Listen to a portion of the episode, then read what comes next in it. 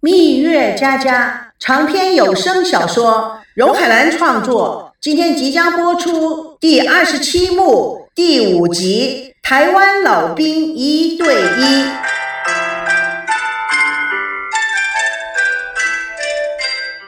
军眷大院内，三三两两的老兵以及家眷们在院里面走动着，几个女人在准备晚餐的食物，几个老人在打毛衣、绣花。他们一面忙着，一面大声的聊天。几个年轻人在弹吉他、唱歌，孩子们打闹着，来回玩着滑车板、荡秋千、打玻璃珠、打香肠、踢毽子等。整个大院非常的动感。舒安带领的其他两位摄影师将摄影机扛在肩上，找角度跟拍。有一些被拍的人更加的兴奋，玩的带有一点表演性质。也有一些孩子和老人好奇的围观。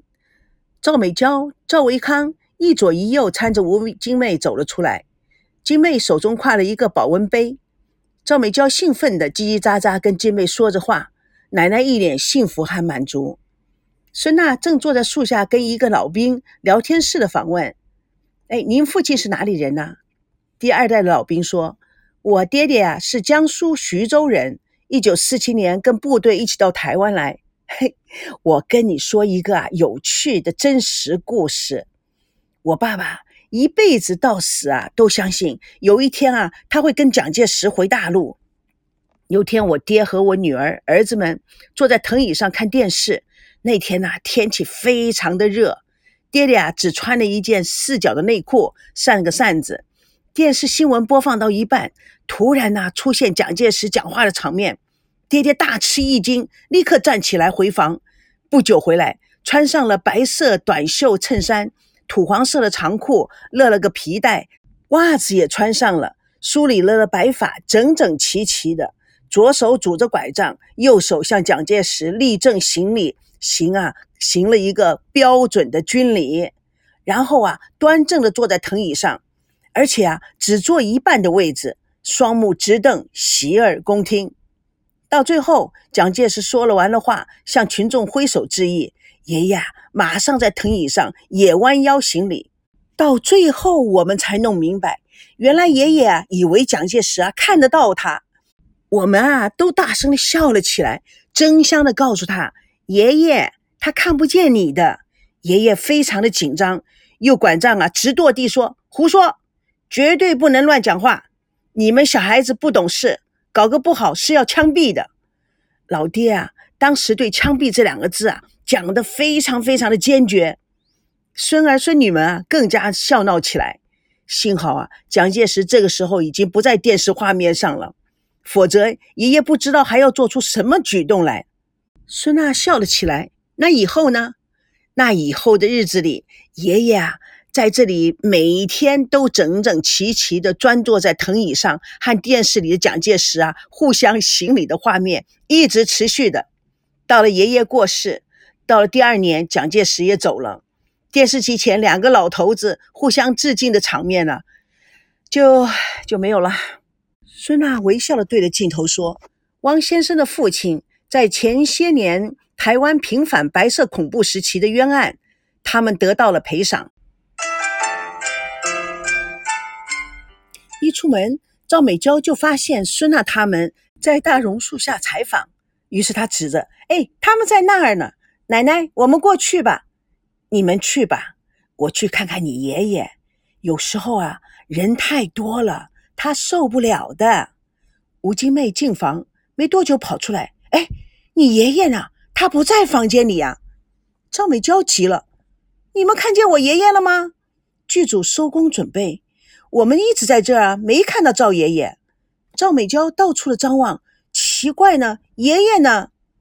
赵维康一面看着 monitor，一面说：“爷爷可能散步去了吧？”“不可能，啊，你的爷爷上次被车撞了，就不再一个人出门了。”“哎，赵熙呢？阿西没有跟你们一起下来吗？”众人才发现，哎，对呀，阿西去哪里了？赵美娇四处张望。这就奇怪了，阿西又能跑哪儿去呢？阿练耸耸肩，顽皮地说：“可能被你家的老鼠吓跑了吧？”赵美娇非常的不高兴：“死阿练，你快帮我找啊！阿西人生地不熟，掉了怎么办？掉了，带你到泗水的大黄沟，叫我们老祖宗再给你捏一个。哼！孙娜不禁笑起来。你也知道泗水的大黄沟？是啊，是阿西哥告诉我的。女娲娘娘就是用泗水大黄沟的泥造人的。赵美忠用脚踢阿炼，呸！假仙！阿炼躲开了。哎呀，阿娇什么时候练了飞毛腿呀？捏个一模一样的，你要不要啊？孩子们，你们不要闹了。你爷爷身体不好，我们去找你们爷爷吧。奇怪，他多久没有一个人出去过了？爷爷会不会是跟赵熙一起出去的？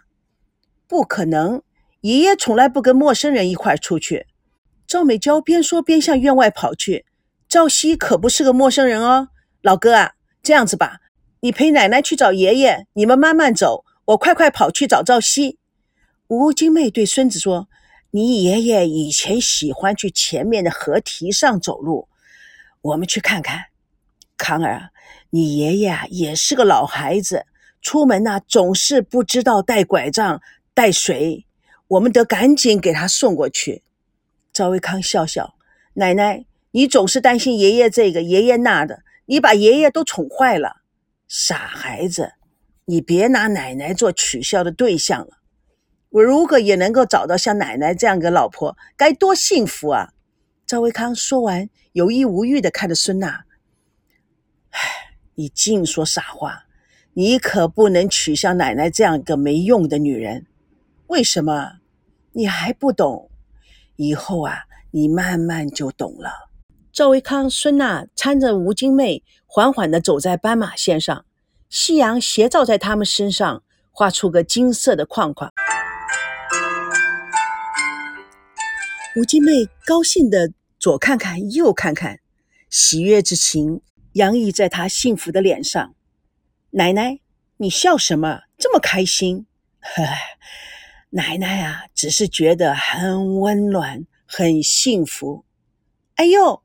突然，孙娜叫了一声，吴金妹立刻关切的问：“怎么啦？”“没事，没事啊，踩在石子上了，震了一下。”赵维康走到孙娜的面前，探头要看看孙娜的脚，“真的没事吗？我帮你看看吧。”孙娜看了奶奶。不好意思的把脚缩了缩，哎，没真真的没事，不用了。吴金妹看在眼里，喜在心里。现在呀，我们的康儿眼里呀，只有孙小姐了，把奶奶啊都晾在一边了。周维康、孙娜两个人的脸都红了。哪有啊，奶奶？吴金妹拍了拍孙娜，搀扶她的手。与康儿一起工作还愉快吗？很好啊，呃，维康，呃，哦，嗯，呃，赵老板是一个很棒的节目制片人，聪明能干。我们的节目能做的这么成功，都是他领导的好。吴金妹笑眯眯地说：“这孩子啊，我了解，拼事业是没得说的，感情生活啊却是一团糟。我每次看到那些八卦杂志写维康啊，都非常生气。”我的孙儿啊，我了解，他不是那种不负责任的孩子。